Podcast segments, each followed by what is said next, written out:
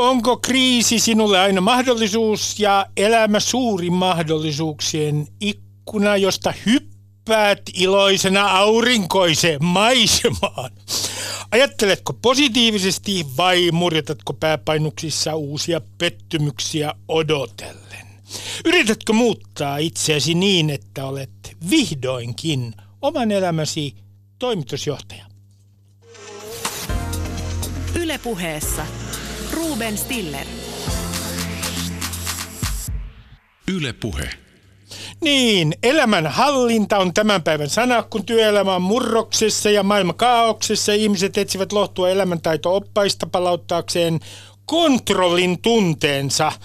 He haluavat, kuka nyt ei haluaisi, elää kontrollifantasiassa.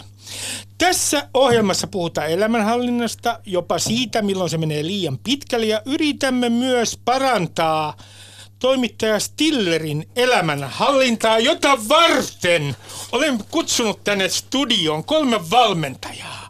Anna Perho, tervetuloa. Kiitos. Radalla 1 siis, Anna Perho. Radalla 1, Jari Sarasvuo, tervetuloa. Kiitos.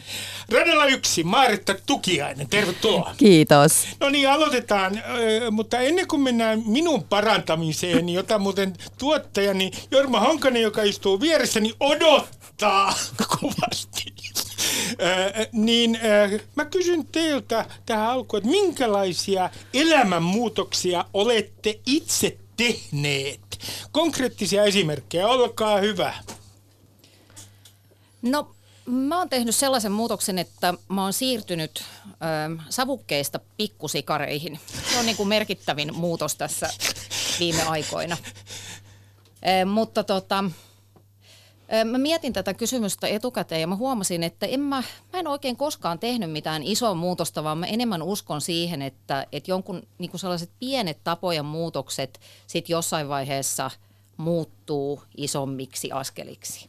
Eli sä uskot, että ei kannata tehdä liian suuria päätöksiä, vaan kannattaa kiinnittää johonkin ihan yksittäiseen juttuun huomiota ja sitten edetä niin kuin sitä kautta, sitä polkua pitkin pienin askelin.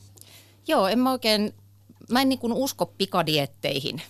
Ja sen takia se muuttuminen on niin vaikeaa, kun siinä täytyy sietää sitä hitautta. Että se tulee tosi pienellä, että se muutos harvoin tapahtuu niin, että mä menen vaikka 5 ees 7, vaan että miten mä pääsisin 5 5.1. Näin, hitaita askelia. Jari Sarasvuo, minkälaisia elämänmuutoksia olet tehnyt? Ja nyt kysyn sinulta myös sitä, että miten sinä, Jari, kun tunnen sinut monen vuoden ajan, miten sinä lipsut sitten näistä päätöksistä? Koska sen minä haluan kuulla. No mä lipsun kaiken aikaa, koska mulla on tämmöinen tunnesäätelyhäiriö, joka ilmenee muun muassa tämmöisenä motivaatiohäiriönä, eli mä en pysy kiinni siinä, mitä mä oon päättänyt, että mä oon tämmöisessä jatkuvassa luisussa.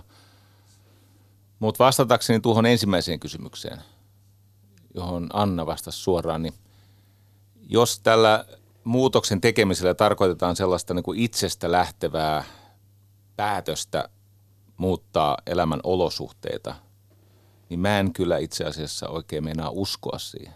30 vuoden kokemuksella ja paljon asiasta lukeneena. Mitä? Mä en usko siihen, että se on se, mitä yleensä tapahtuu tai voi edes tapahtua. Yhtä vähän kuin se, joka surffaa, ei se tee sitä aaltoa. Se, joka purjehtii, ei tee tuulia, vaan elämässä on enimmäkseen kysymys sopeutumisesta.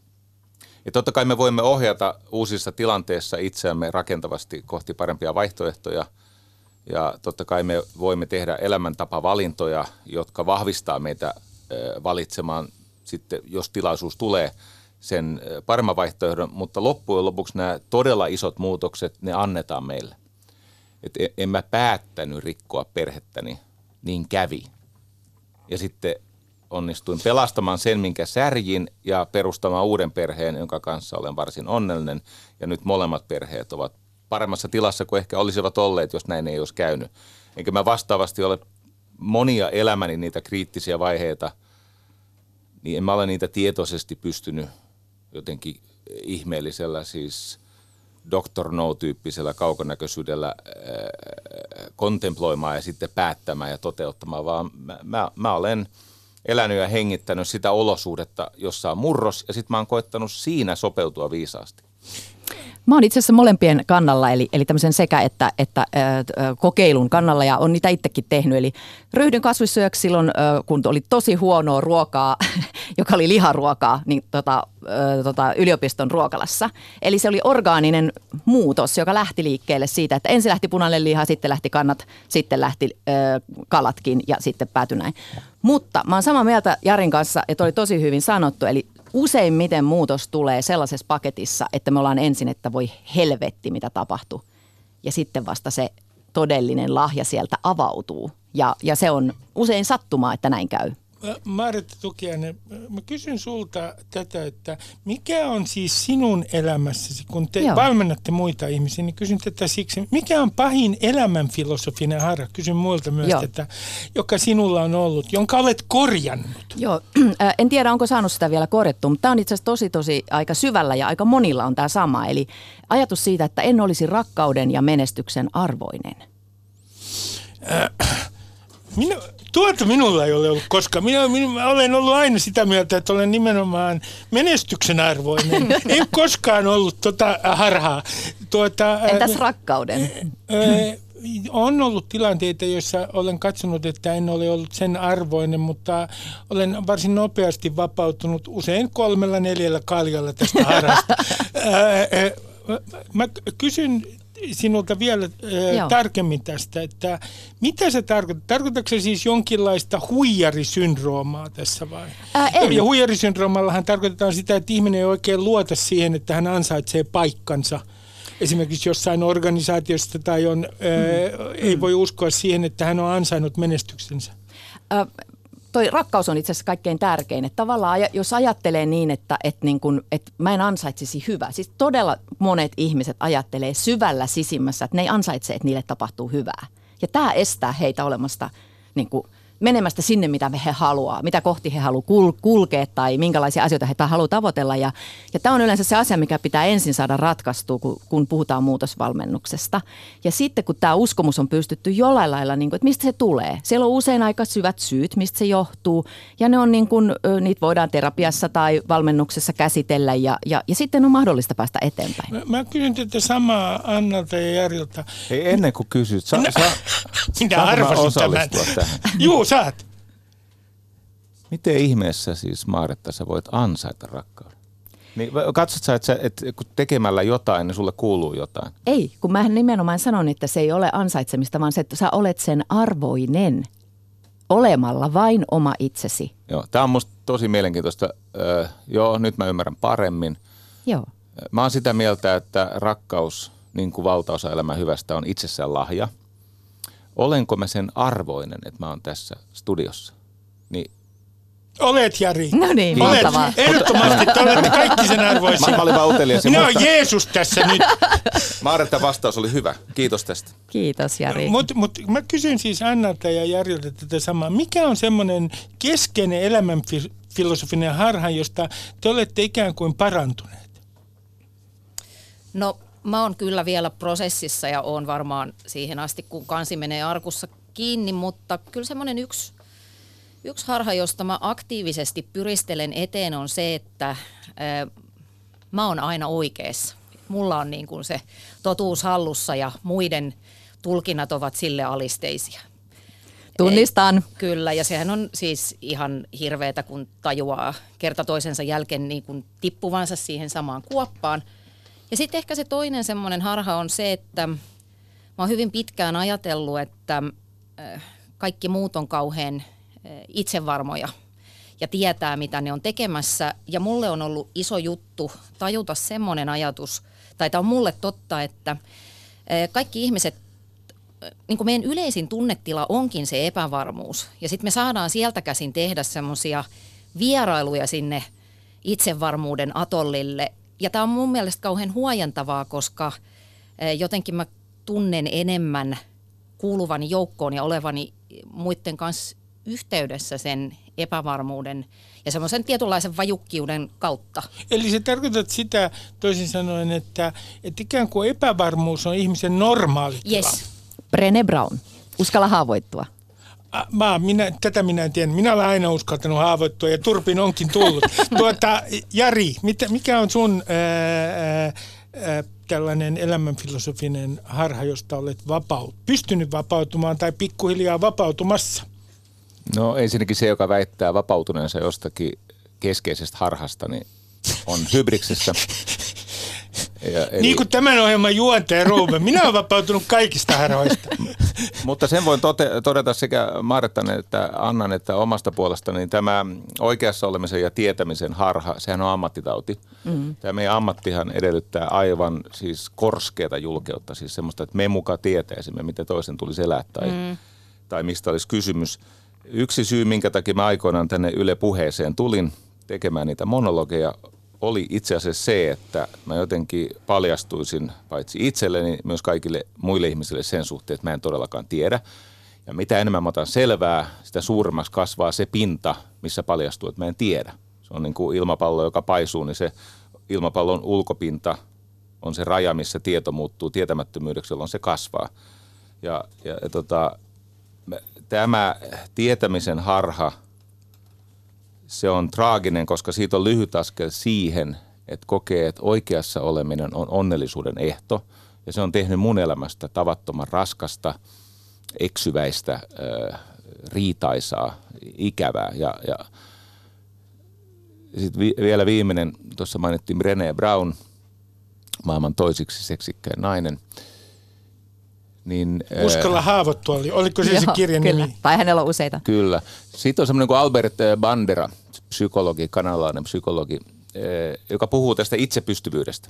Eli siis siitä, että vaikka ei tiedä, miten asiat sujuu, eikä tiedä, miten ongelmat voisi ratkaista, niin luottaa siihen, että oppii matkan varrella, kunnes se tehtävä on täytetty.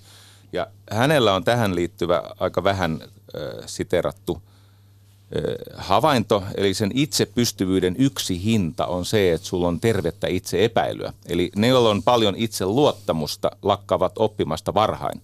Eli itseluottamuksen avulla voi saada ensimmäisen duunin tai toisen duunin, kun sä oot vaan niin kuin tarpeeksi keulit ja esität osaavasi ja tietäväsi ja viet happea muilta ja nostat kyynärpäitä, johon muut sitten kolhii itseään. Mutta sitten se itseluottamus aiheuttaa semmoisen, että noin 40 jälkeen sä et opi enää mitään, koska sä jäät sen itseluottamuksen panttivangiksi. Sä et ikään kuin pääse jatkaa matkaa, koska sä oot niin varma itsestäsi. Itse epäily on taas sitä, että sä tiedät, että lähes täysin varmasti on asioita, jotka sun pitäisi kohdata ja tunnustaa, että et osaa. Ja tämä itseepäilyn ja itsepystyvyyden, ne on niin kuin vastalääkettä. Eli siinä ratkaistaan ongelmia vastaantulojärjestyksessä lopulta, mutta se ei lähde siitä korskeasta olettamuksesta, että minulla olisi joku semmoinen armolahja, mitä kellään muulla naisesta syntyneellä ei ole, jossa, no ja miehestäkin syntyneellä nykyisin, mutta jossa Ole varovainen nyt, Jari. Hei, Suomessakin mies on synnyttänyt. Totean vaan, että se ajatus, että vain minä tiedän, niin sehän on lohduton, yksinäinen maailmankuva. Oletko mieluummin onnellinen vai oikeassa? Tämä on se taikakysymys. No, mikä teidän mielestänne? Mennään hölynpölyyn, kun tämä elämän hallintamarkkinoilla on siis kaikenlaisia tuotteita. Kerro vähän historiaa kuuntelijoille. 30-luvulla Dale Carnegie kirjoitti teoksen Miten saa onnea, menestystä ja vaikutusvaltaisen. Vuonna 1937 käännettiin suomeksi, 1937. Sitten kerrotakoon teille muun muassa, että Donald Trumpin yksi oppi-isä on kuuluisa positiivisen ajattelun guru Norman Vincent Peale. Hän meni itse asiassa Norman Vincent Pealen kirkossa naimisiinkin. Joten täällä on pitkät historiat tällä niin kuin oman ajattelun ikään kuin ohjelmoimisella, jotka ulottuu muun muassa Yhdysvalloista Christian Science-liikkeeseen. Siellä Christian Science-liikkeessä muun muassa sairauksia parannettiin. Uskottiin, että sairaudet ovat tietynlainen mielenharha ja ne olivat mielen ikään kuin vaan vääriä poikkeamia. Tämä siis taustaksi tästä. Ja nyt päästään kysymykseen. Eli mikä on nyt teidän mielestänne hölynpölyä sitten? Esimerkiksi elämänhallinta. Millä tavalla se on hölynpölyä? Jos sen lupaus on se, että sä kontrolloit elämäsi, sä hallitset sitä. Mm. Hetkittäin jotakin ajanjaksoa elämä niin kuin näennäisesti, se on ennustettavaa, mutta sitä aina tapahtuu jotain. Ja vääjäämättä lopulta vaikkapa, että lapset muuttaa pois kotoa tai joutuu hautaamaan puolisonsa tai tulee itselle se ensimmäinen vakava sairaus, niin ei elämää voi hallita. Mutta mä haluan tohon sanoa yhden asian. Olemme tietenkin kaikki samaa mieltä, että valheellisuus ei ole mielekästä ja se, että kaupallistetaan valheita, esimerkiksi positiivisen ajatteluvalheita. Tai tämä mainitsemasi Christian Science, joka on siis helvetin vaarallista huuhaata. Niin siihen liittyy toinen asia. Ihan Duodeckimissakin julkaistu tutkimus osoittaa, että positiiviset harhat ovat mielenterveydelle ja sosiaaliselle hyvinvoinnille ja ylipäänsä pystyvyydelle elämässä välttämättömiä. Me tarvitsemme positiivisia harhoja. Ainoa kysymys on se, että missä vaiheessa ne harhat muuttuu valheiksi ja vaarallisiksi valheiksi. Mutta ei se ole väärin, että ihminen uskoo vähän liian hyvää elämästä. Vaarallista on se, että jos antaa oman elämänsä ikään kuin ohjat jollekin so-called gurulle ja sen jälkeen alkaa noudattaa tämän gurun ohjeita pelkästään, eikä lainkaan itse niin kuin reflektoi, mikä tässä toimii mulle, mikä täällä on taustalla, mitkä tämän ihmisen motiivit on, koska siis mehän on nähty ihmiskunnan historiassa niitä tilanteita, missä ihmiset ovat valmiita tekemään joukko itsemurhan, kun guru niin sanoo, antamat omat vaimonsa. 70-luvulla sai oman lahkonsa tekemään massa eli tavallaan niin kuin, silloin ollaan vaarallisella jäljellä, että mikä on se motiivi siellä taustalla. Onko se aito halu auttaa ihmistä? No mutta miten se tämän mittaa? Siis, jos on joku niinku guru, niin miten se nyt mittaa? Otetaan vaikka tämä Anthony Robbins Yhdysvalloissa, joka on suuri nimi. Miten sä nyt mittaat, että tämä guru on niin kuin, oikea tai sitten se on niin kuin ikään kuin väärä guru? No, siis onko pointtina yleensä se, että jos hän on hyvin karismaattinen, niin se sinänsä on epäilyttävää? Mm-hmm. Saanko mä kertoa tarinan? Joo, ole hyvä. Mulla on omakohtaista kokemusta siitä, mikä ei ainakaan toimi. Mä olin aikanaan aika vaikeassa elämäntilanteessa ja mun piti tehdä tosi iso mun omaa elämää koskettava päätös. Ja tuollaisissa tilanteissahan ihminen yleensä etsiytyy sen gurun tai jonkun viisauden äärelle, että se vastaus tulisi sieltä. Ja epätoivon syvyyttä kuvastaa se, että menin internettiin ja katsoin tämmöisiä ennustajasivustoja ja päätin, että otan kalleimman, mikä löytyy, koska kallein terapeuttikin tai kallein terapiakin toimii parhaiten, niin mä ajattelin, että tämä ennustaa parhaiten. Mä menen siltä kysymään. No sit mä menen sinne, se oli tämmöinen enkeliennustaja, hän oli erikoistunut niihin ja odotin semmoista ränsistynyttä puutaloa, jossa on unisiappari siinä kuistilla. Ei ollut, oli 70-luvun kerrostalo maanantai-aamu, tämä mamma tuli ovelle vastaan röökipalo tuossa huulessa ja jo siinä tiesin, että nyt tämä investointi ei välttämättä kannata, mutta ajattelin, että katsotaan, että yllätä minut, kun ei sitä voi koskaan tietää toisaalta, mistä se vastaus löytyy ja no sitten siinä sanoo, että no niin, enkelit on täällä, mitä sä haluaisit tietää ja esitin kysymyksen ja se juttu tyrehtyi aika nopeasti. Mä maksoin siis tunnista ja 20 minsan jälkeen, niin ei oikein ollut enää mitään puhuttavaa. Ja sitten tää kysyi multa, että mikä sä oot horoskoopissa? Sanoit, että no, mä oon kaksoset. Joo, että semmoisen neuvon mä sulle annan, että sulle voi tulla noita hengitystiesairauksia elämässä. Okay? Ja kuinka ollakaan mä yskäisin siinä hetkessä. Ja siitähän pomppasi pystyyn ja meni hakemaan mulle keittiöstään tämmöisiä homeopaattisia raessokerijyviä ja sanoi, että tämä oli nyt tässä ja käteltiin, mä maksoin hänelle käteisenä, me kummatkin tiedettiin, että ei tämä oikein ollut. Ja mä sanoisin niin kuin tämän kautta, että sä tiedät, että se guru toimii silloin, jos se edistää sitä sun määrittelemän tavoitteen toteutumista. Mutta siinä täytyy olla niinku valppaana, että mä toteutan sitä omaa toivettani, enkä sitä, mitä se guru ikään kuin kertoo mun haluavan. Mä kysyn Jari sulta, kun sinä tunnet hyvin tämän Anthony Robbinsin, josta on muun muassa Netflixissä tämä dokumentti. Hänenhän tilaisuutensa tämän Netflixin dokumentin perusteella muistuttaa tietynlaista uskonnollista miten sanoisi, herätysliikkeen tilaisuutta, mitä suurimmassa määrin, jopa ihan niin kuin dramaturgialtaan. Odotin koko ajan, että hän kaataa jonkun, niin kuin Niilo Ylvanen. Kyllä hän on sitäkin tehnyt. Hän on sitäkin tehnyt. Niin miten sinä itse suhtaudut tähän, kun säkin olet saarnannut, osaat saarnata ja sulla on ollut asiakkaita vaikka kuinka paljon, jotka on tullut kuuntelemaan sun saarnoissa. Miten sä suhtaudut tähän guru-ilmiöön? No jos puhut Anthony Robbinsista ja hänen hurmoskokouksista, jotka toden totta on niin kuin lahkolaisia tämmöisiä revivalist-tyyppisiä hengennostatuksia, niin ehdottoman positiivisesti. Ja kyllähän ihmiset käy siis katsomassa jalkapalloottelua, jossa he menettävät arkijärkensä ja sosiaalisen kontrollinsa, jossa he riehuvat ihan hullun lailla sen takia, että joku juoksee palloa vähän nopeammin kuin toinen.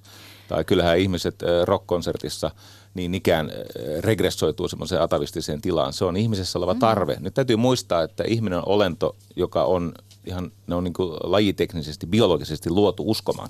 Meillä on tarve palvoa, meillä on tarve uskoa. Se Robbinsin juttu, vaikka siellä on joitakin, hänellä on aina enemmän kuin 100% ja siellä on joitakin semmoisia vähän kiusallisia juttuja näin niin kuin suomalaisen peruskoulun kasvatille, mutta se itse juttu toimii. Se on ihan ok, mutta se on vaan vauhdikasta.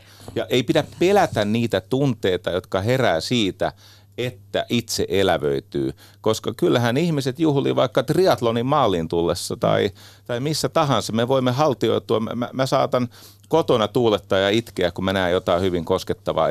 Eli se, ei se, että joukossa tunnetaan vahvoja tunteita tarkoita sitä, että kohta mennään kaasuttaa jotain vähemmistöä. Se on täysin totta ja se, mistä puhutaan tutkimuskirjallisuudessa on nimeltään expansion of self-ilmiö.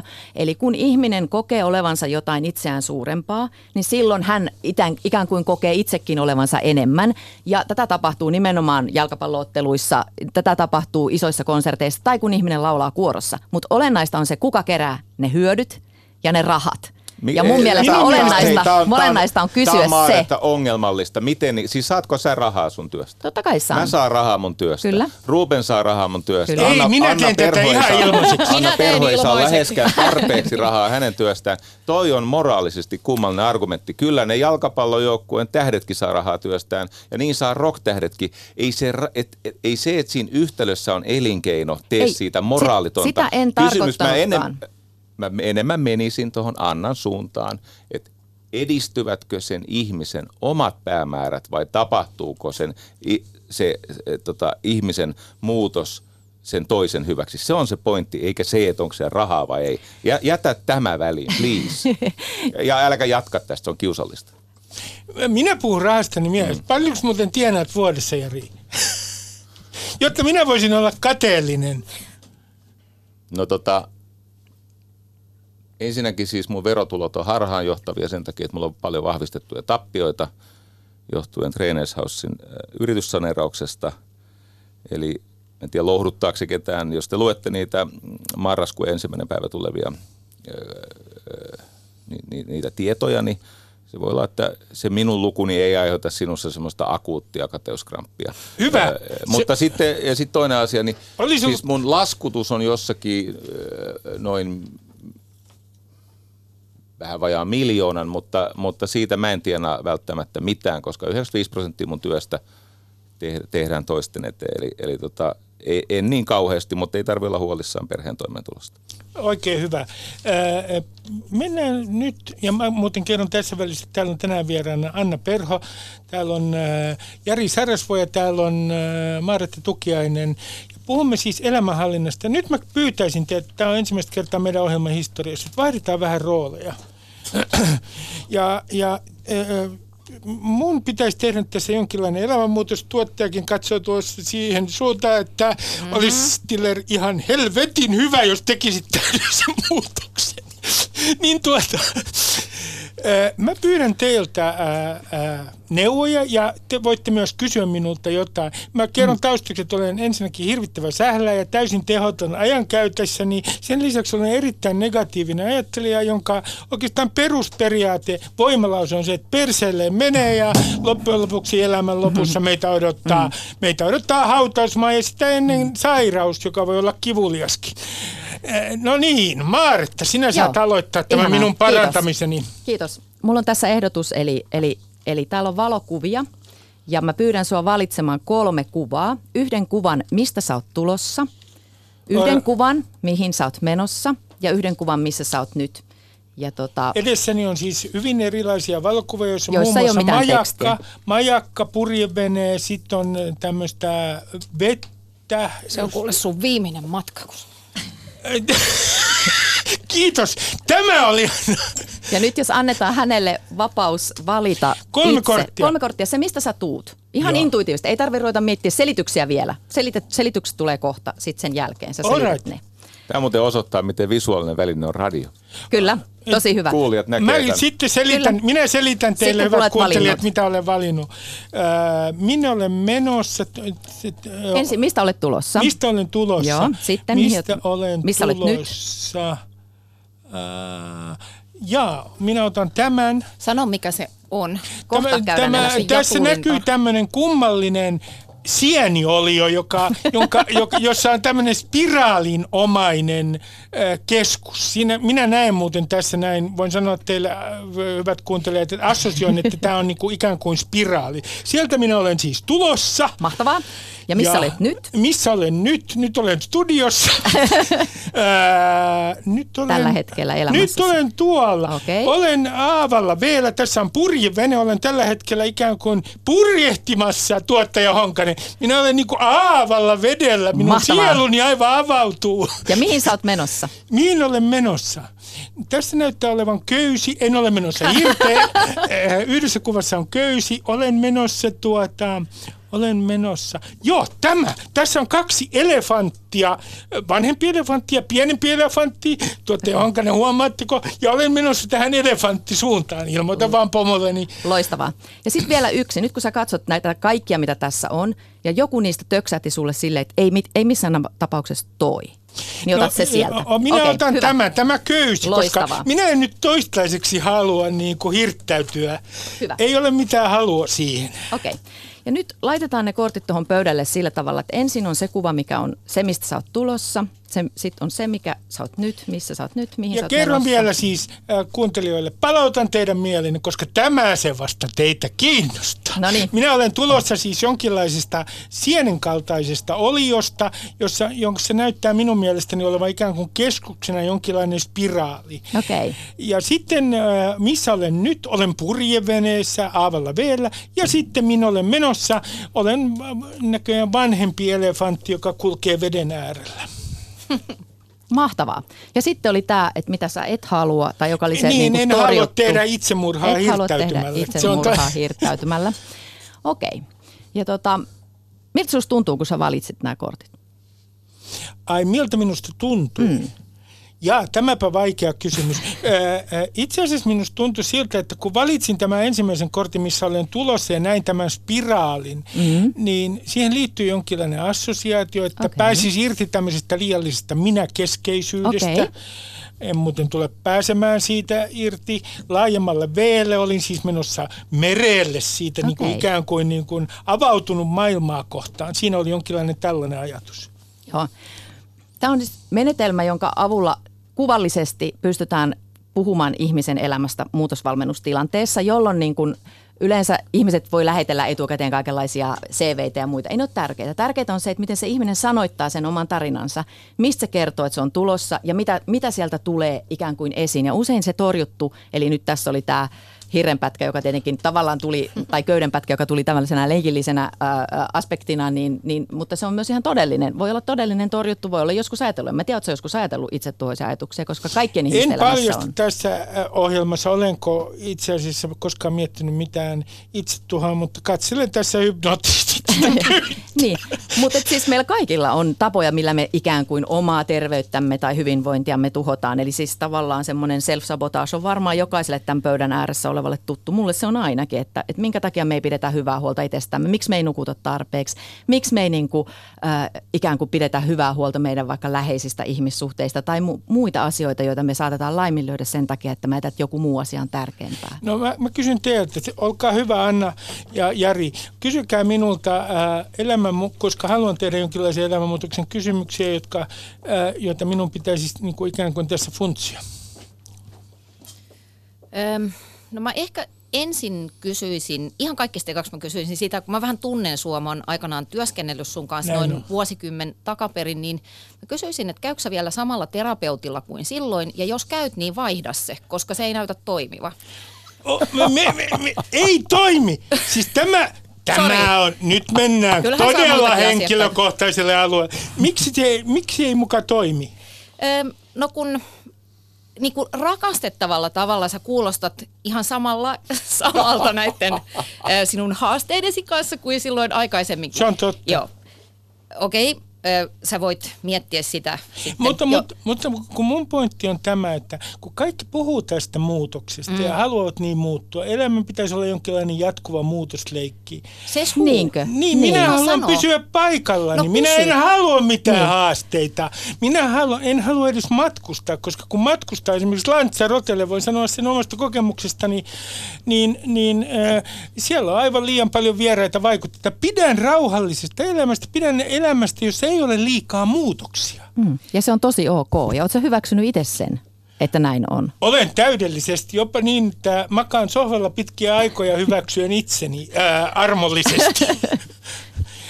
Mutta siis sun mielestä mun ongelma on se, että mun pitäisi, että mä niinku ikään kuin rakastan omia ongelmiani. Niin, meillähän on semmoista taipumusta, että me helposti tehdään siitä, mikä niin kuin estää meitä tekemästä sitä, mitä me halutaan, niin me mielellään paketoidaan se hyveeksi. Sä jotenkin sanoit näin näissä ennakkokeskusteluissa, että sä niin kuin tykkäätkin siitä, että sä oot paikallasi ja mietit syntyjä syviä, kun Dostoevskikin mietti, niin sehän antaa susta aika semmoisen niin kuin syvämietteisen kuvan. Se oli ironinen pointti,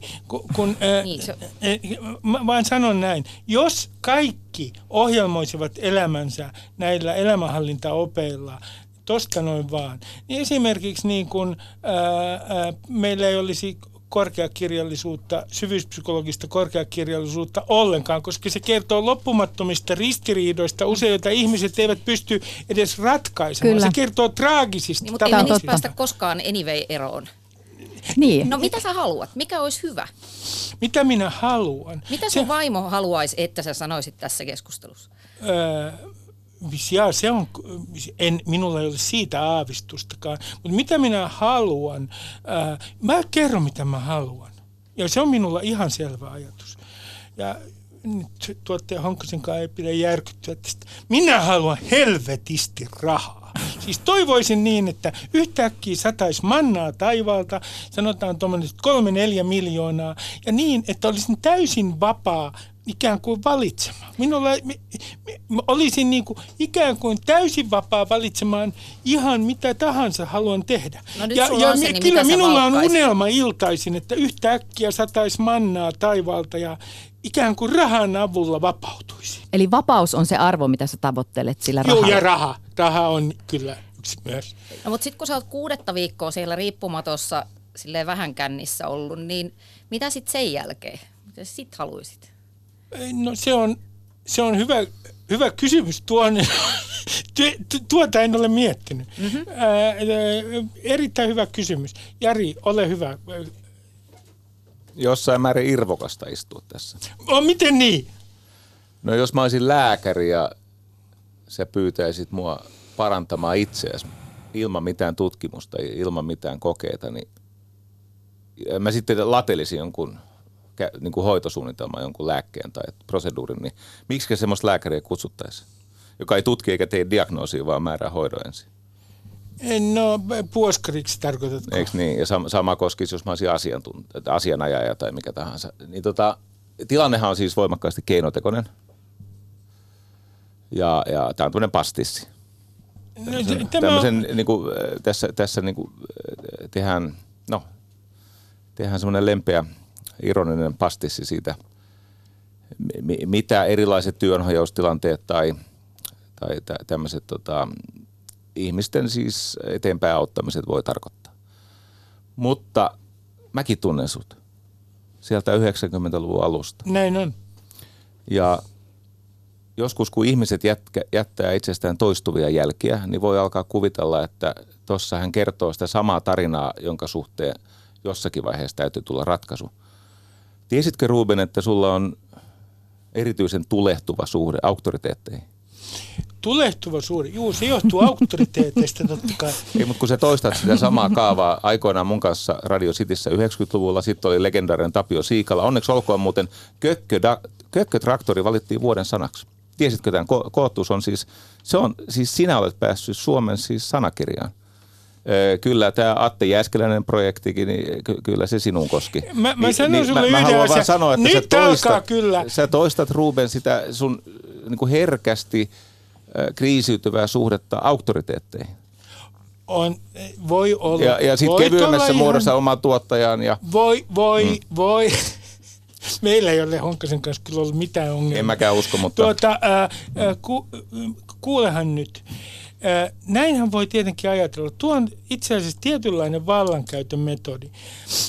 Toisin sanoen, se on vallankäytön metodi sillä tavalla, että sä psykologisoit tämän koko ongelman. Nouset sä nyt siitä sun roolista ulos? Sä oot pyytänyt etukäteen, että tää lukee, please, älkää olko diplomaattisia. Ei, mutta mä vaan puolustaudun. Sitten mä vielä varmistin tämän tuossa aulas. Mä tulin, että tarkoititko se Ruben tämän? Mutta eihän se sitä tarkoita, että en vastaa sinulle. Nyt sä joko suostut siihen rooliin, mitä sä oot pyytänyt meiltä ja oman rooliis. Tai sit, voit sä ohjelman isäntänä tietenkin nousta tänne yläpuolelle. Hetkinen, mitä vallankäyttöä tämä on? Sä oot pyytänyt tätä, ei mitään muuta. Juu, totta kai. Mutta eihän se sitä tarkoita, etten voisi vastata sinulle. Eihän se tarkoita mitään. Joo, ilman muuta saa vastata. Mä vaan sanon, että tässä on yksi ongelma, kun me puhutaan suhteista auktoriteettiin. Se on ihan yleinen, se ei koske minua ainoastaan. Kun puhutaan ongelmista auktoriteetin kanssa, niin pitäisi aina katsoa hirveän tarkkaan ne tilanteet, missä ollaan auktoriteetin kanssa konfliktissa. Ja myönnän, Jari, että varmasti minulla on ambivalentti asenne auktoriteetteihin, mutta on suuri yksinkertaistus se, että sanotaan, että kysymys on vaan ikään kuin minun asenneongelmastani. Se yksinkertaistaa asiaa. Jos 3 konfliktia, jotka päättyi sen aikaisen työsuhteen muutokseen tai päätökseen, jos ne olisi vaan triviaa, niin eihän se herättäisi susta tunteita. Ei, se ei ole triviaalia missään tapauksessa, koska ne oli aika suoraan sanoen, varsinkin viimeinen oli aika ikävä prosessi, mutta en nyt ala märehtimään sillä, koska yleensä märehdin kaikkia ongelmia. Se on mun suurin ongelma. Leikitäänkö vähän? Ei leikitä, vaan mä jatkan. Leikki on elämän suola. No ehkä sä jatkat sitä mun prosessia. En mä tiedä. Ole hyvä, anna palaa. Jos me tehdään kimpassa. Jotain positiivista nyt. Sinähän olet positiivinen. Mä kysyn tälle. Hei, vastaa kumpi ja samuudet vai erot? Anteeksi. Samuudet vai erot? Kummat huomaat ensin, kun olet jossain uudessa tilanteessa? Sen, mikä on samaa vai sen, mikä on erilaista? No tämäpä kummallinen kysymys. Samuudet vai erot? Ihan vaan fiilispohjalta. Ei tarvitse miettiä. Samuudet luultavasti. Samuudet. Kohti vai pois? Kohti vai pois? Pois. Okei. Ihmiset vai asiat? Ihmiset. Okei. Kokonaiskuva vai yksityiskohdat? Yksityiskohdat. Okay. Tämä on vähän valheellista.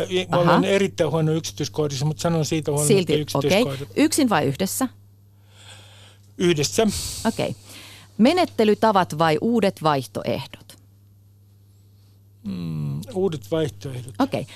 Nyt mulla on näin pitää ihmisen vastata, jotta hän olisi valmis ottamaan työelämässä uudet haasteet vastaan. Mutta olit sä rehellinen, jos sä mieluummin haluatkin, että ne asiat menee aina samalla tavalla kuin ennenkin, ne menettelytavat. On rehellinen itsellesi, kun vastaan. Mä rakastan rutiinia. Okei, no silloin sä oot kyllä menettelytapa-ihminen, se tarkoittaa nimenomaan rutiineja. Joo, mä olen kyllä. Eli sä feikkasit. Vetää 8 suksilla. Okei, mahtavaa. Nyt kysymys.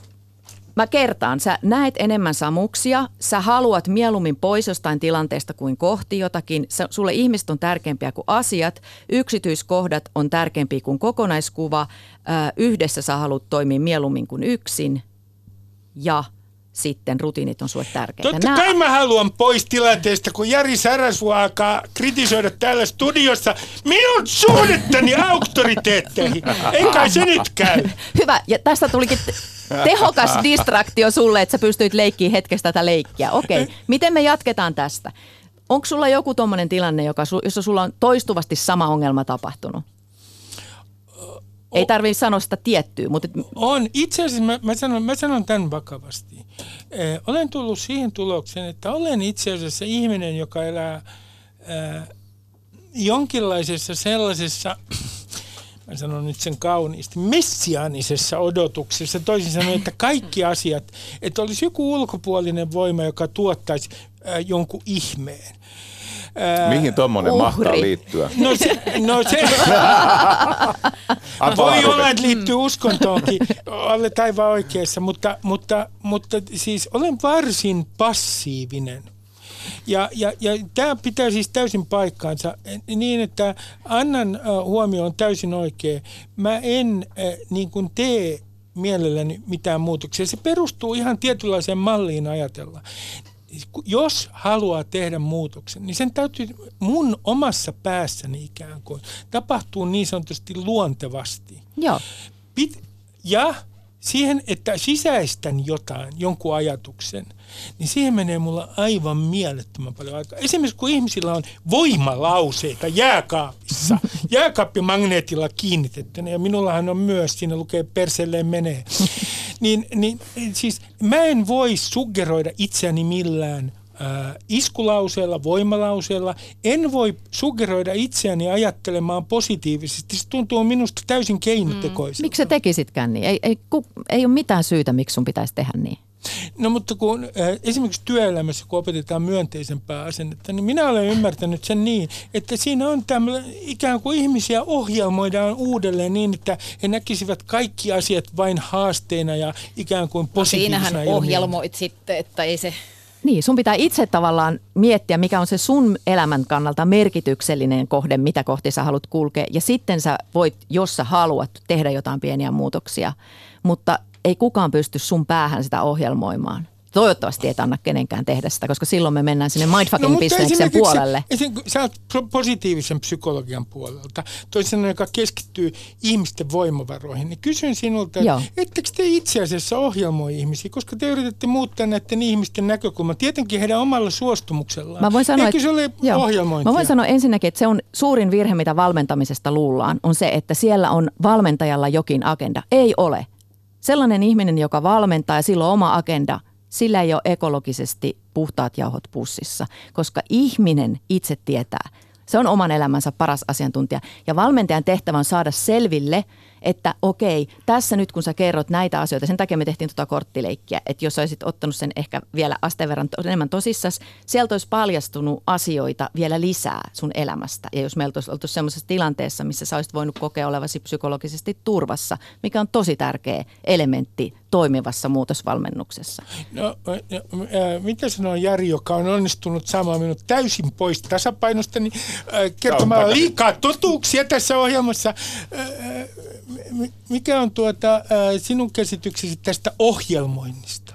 No, ihmisiähän ohjelmoidaan nimenomaan, kun työelämä vaatii yhä enemmän, niin tällä elämänhallinnalla on sosiaalinen tilaus. Ihmiset ohjelmoidaan kapitalismin rattaisiin.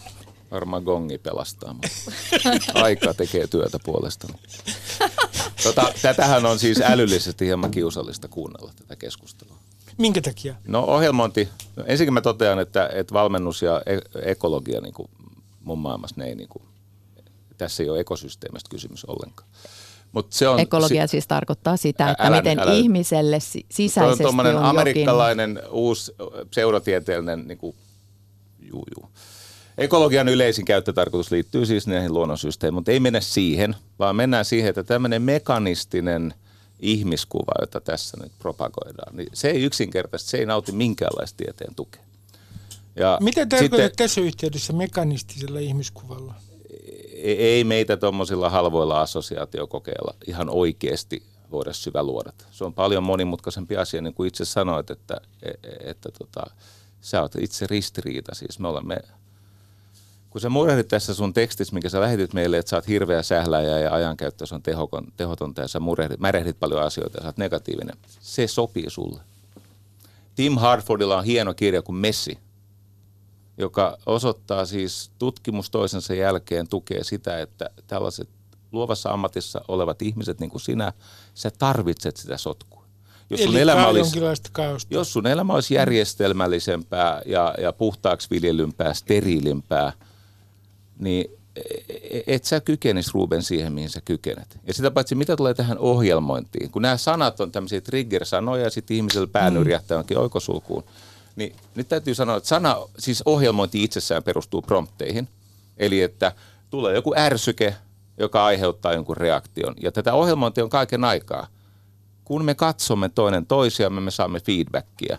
Tai juuri eilen referoin tutkimusta, jossa tutkittiin siis esiintymispelkoa. Otettiin ryhmä ihmisiä, jolle sanottiin, että niillä on 5 minuuttia aikaa valmistella tämmöinen presentaatio ankaran paneeli edessä.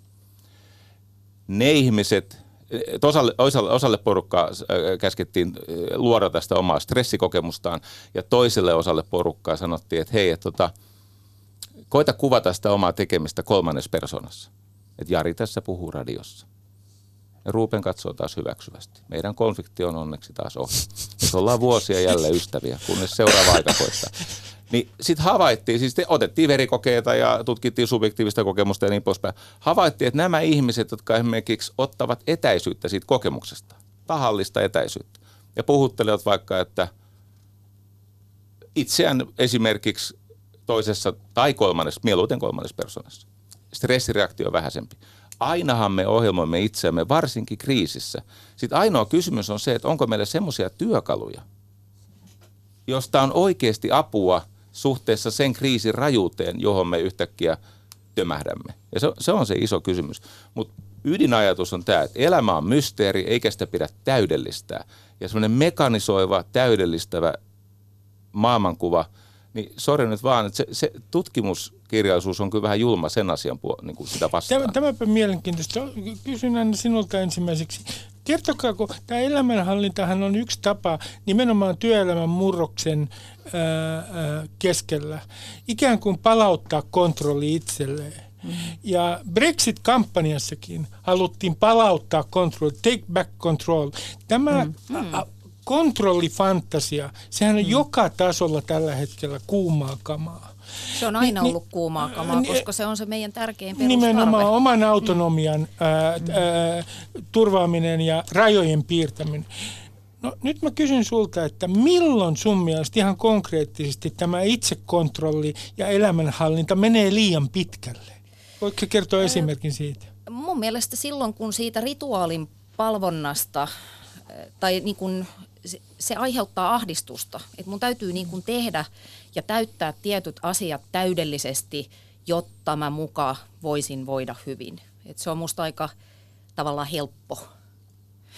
Mutta jos mä saan kommentoida vielä tähän, että valmentaminen ja ohjelmointi on kapitalistien juonia, niin... Joo, ole hyvä. Joo, niin minä tiedän, että sinä et edusta vasemmistolaista käsitystä. En suoranaisesti. Niin mua vähän suututtaa se aina, kun se keskustelu lähtee tuohon suuntaan, koska... Mä ajattelen, että jos sulla olisi nyt kova päänsärky, niin kuin sulla kyllä ehkä onkin, teit virheen, kun pyysit tänne ihmisiä ja pyydät heitä, niin kuin vaihdetaan näitä rooleja. No, mutta anyway, sulla olisi kova päänsärky ja mä tiedän, että mulla on täällä 800 puranaa käsilaukussa, mutta mä en niin kuin viitteisi antaa sitä sulle sen takia, koska mun ideologiassa on semmoinen ajatus, että mä en saa niin kuin edes hoitaa sitä oiretta, vaan mun täytyy tässä tumput suorana odottaa, että Rinteen Antti tulee vaihtaa mun vaipat, niin kuin tyyppisesti. Niin sen takia mua... Niin kuin onko Antti Rinne tullut vaihtamaan teille kotiin vaippoja koskaan? No hän haluaisi, koska hän toivoo, että ihmiset synnyttävät koko ajan enemmän. No mutta siis ehkä ymmärrät, mitä tarkoitan. Mutta tämä on mun... Mä sanon vielä Anna sinulle ja sanon teille muille myös tämän saman, että mun mielestä on ihan perusteltua ajatella, että tämä... näiden itsehoito-oppien, kutsutaan tai elämäntaito-oppien ja elämänhallinnan oppien markkinointi. Et se on itse asiassa oikeistolaista, koska se on siis poliittista. Minkä takia? Sen takia, että siinä yritetään vaan niin kuin opettaa ihmisille taitoja, jotta he niin kuin pärjää kovenevassa kapitalismissa yhä paremmin. No mutta musta on niin kuin myös itsekäs ajatus, että olisiko sitten parempi jättää ne ihmiset kokonaan heitteille. Tavallaan, että miksi et sä antaisi sitä apua, mitä sulla on annettavana? Hesarissa oli just iso juttu siitä, että miten lievästi masentuneet ja keskivaikeasti masentuneet nuoret, niiden ikään kuin nopealla ohjaavalla toiminnalla, ennaltaehkäisevältä tällaisia työkaluja käyttävällä tavalla pystyttäisiin ehkäisemään se, että ne ajautuu vakavaan masennukseen ja sitä kautta laitoskierteeseen. Ja tämä kaikki tulee meille yhteiskunnallisesti todella kalliiksi, jos yksikin ihminen syrjäytyy. Me tiedetään, että tavallaan meidän kannattaisi tehdä kaikki mahdollinen sen eteen, että yksikään ei siellä varhaisessa vaiheessa syrjäydy tai masennu lopullisesti. Tämä on ihan eri asia. Jos me puhutaan nyt masennuspotilaista ja me toisaalta puhutaan niistä, jotka valmentavat, yrittävät muokata omaa persoonallisuutta, jotta he pärjäisivät kovenevassa kilpailussa paremmin. Ne ovat kaksi aivan eri asiaa. Sä et kuunnellut loppuun, mitä mä olin sanomassa. Eli hyvä. Tavallaan esimerkiksi mikä on mun motiivi, minkä takia mä teen ja tuotan niitä työkaluja, mitä mä teen, niitä käyttää ammattilaiset. Niitä käyttää todella monet psykologit, koulukuraattorit. Mä sain jatkuvasti palautetta. Viime viikonloppuna oli I Love Me-messut. Mulle tuli jonona siellä ihmisiä kertomaan, että hei, nämä toimii. Mä sain meidän nuoret puhumaan. Pojat puhuu tunteista näiden korttien avulla ja kaikkea tätä. Eli tavallaan mun motiivi oikeasti on luoda työkaluja, että ihmiset vois sen ennaltaehkäisevän vaiheen mahdollisimman huokealla tehdä niin, että tämä yhteiskunta säästää varoja sitten vakavampiin haasteisiin. Mitäs Jari sanoo siitä, että minä olen heittäytynyt marksilaiseksi ja olen sitä mieltä, että väärää tietoisuutta markkinoidaan ihmisille. No heidän persoonallisuutensa yritetään mukauttaa kovenevaan kapitalismiin. No ensinnäkin mä totean, että on itsestäänselvyys, että henkilökohtainen on poliittista. Mutta se, mikä tässä on poliittista, on tietenkin tämä vasemmistoideologia, jonka mukaan ihmisen ei tulisi ottaa vastuuta. Ja ihminen ei voi hallita elämänsä. Ihminen ei voi vastaanottaa tukea. Mm. Ja itse asiassa toiminta Maaretta kuvasi ja se, mistä puhutaan masennuksesta tai sitten siitä, mitä me tehdään ihan terveiden ihmisten kanssa, kuten meillä on osa terveydenhuoltoa, niin itse asiassa ne on vaan asteeroja. Ei ne tosiasiassa, ne samat menetelmät toimii eri kuntoisille ihmisille. Sitten siellä ääripäässä, kyllä siellä käypähoidoista löytyy ne samat menetelmät. Maaretta on täsmälleen oikeassa.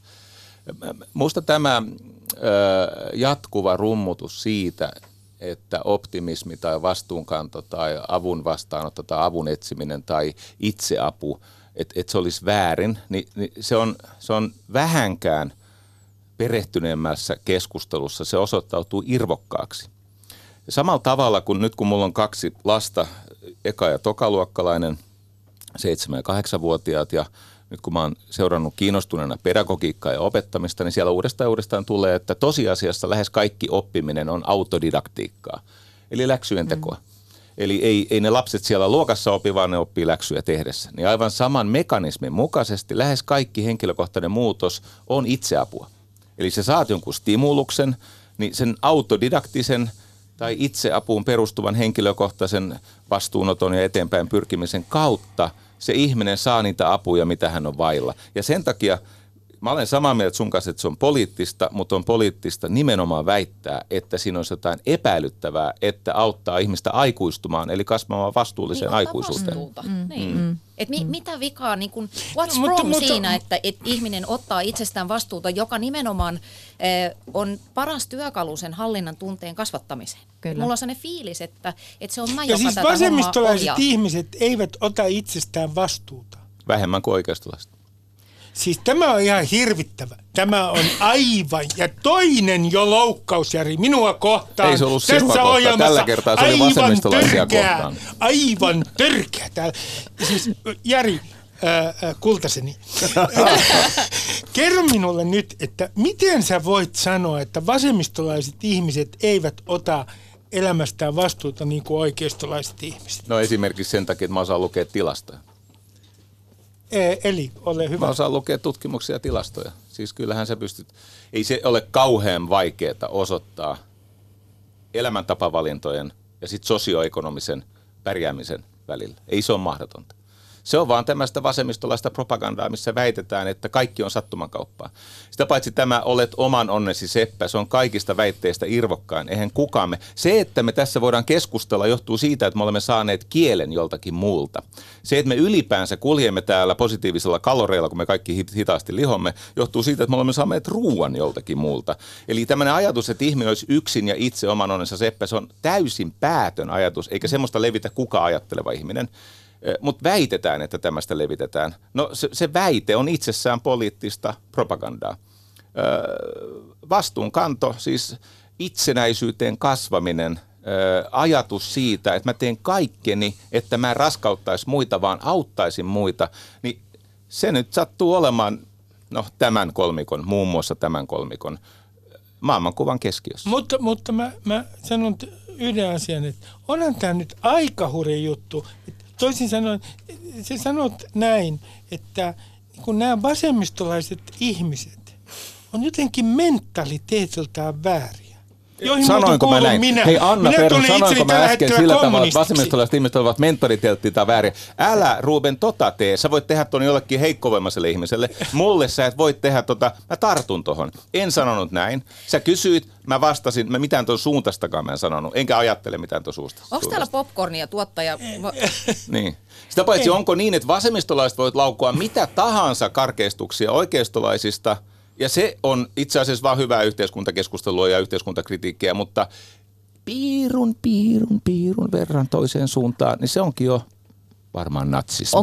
Onko mahdollista palauttaa vielä tähän muutoksen teemaan? Hyvä. Ihan mahtavaa. Eli mä ajattelin vaan, että minä olen kommunisti. Minä käännyin juuri kommunistiksi. Ihanaa. Harmi, että kesti näin kauan, että päästiin natseihin ja kommunisteen. Nyt tää rupeaa. Eli yhteys itseen, yhteys muihin ja yhteys johonkin sulle merkitykselliseen sua itseäsi suurempaan. Jos sä pystyt luomaan jollain sulle sopivalla tavalla noi kolme, niin mä oon ihan varma, että sä oot ehkä vähän enemmän onnellinen siellä sohvalla, kun sä teet sitä, mitä on sulle tyypillistä, eli murehdit. Ja se on ihan ok. No, tuo on niin terapeuttipuhetta nyt, että se on ihan ok. Totta kai se on Maaretta ok. Ei, se on aivan ilmiselvää, että se on ok. Nyt mä kysyn ihan tähän loppuun tämmöisen lyhyen kysymyksen, että vastaavatko elämänhallintaopit siihen aukkoon, joka on jäänyt, kun Jumala on lähtenyt pois monien ihmisten elämästä? Jari.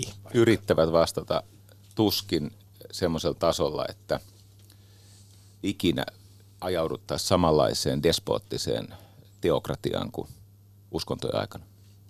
Mitä Anna sanoo? Onko nämä uskonnon korvikkeita ollut koskaan sulle? Ei korvikkeita, mutta ehkä tämmöisiä rinnakkaisvalmisteita. Et ajattelen sillä tavalla. Rinnakkaisvalmisteita. Jumalan rinnakkaisvalmisteita. Olen sekakäyttäjä. Geneerinen substituutio. Eli eksistentiaalisen kysymyksen, sen, että mikä mä olen, kuka mä olen, mikä mun paikka maailmassa, niin niihin ihminen etsii varmaan vastauksia koko elämänsä ajan. Ja yksi tapa keksiä niitä on sitten näiden menetelmien avulla. Minä kiitän Anna Perho, Jari Sarasvuo, joka on repinyt hermoni tässä lähetyksessä, ja Maaretta Tukiainen. Kiitoksia paljon tästä keskustelusta, ja teille hyvät ihmiset suosittelen omia kirjojani, jotka olen kirjoittanut Tommi Helsteinin hengessä. Tyrannasaurus Rex, joka olahuoneessasi, ensimmäinen osa on juuri tullut. Et koskaan saa siitä, mistä luovut. Et ikinä on toinen kirjani.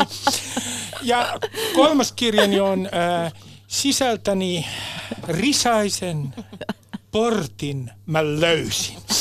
Kiitoksia oikein paljon ja pitäkää kuulkaa itsestänne huolta. Annan teille vielä yhden neuvon tätä päivää varten. Hiljentykää ja miettikää omia syntiänne. Hei hei! Yle Puheessa Ruben Stiller.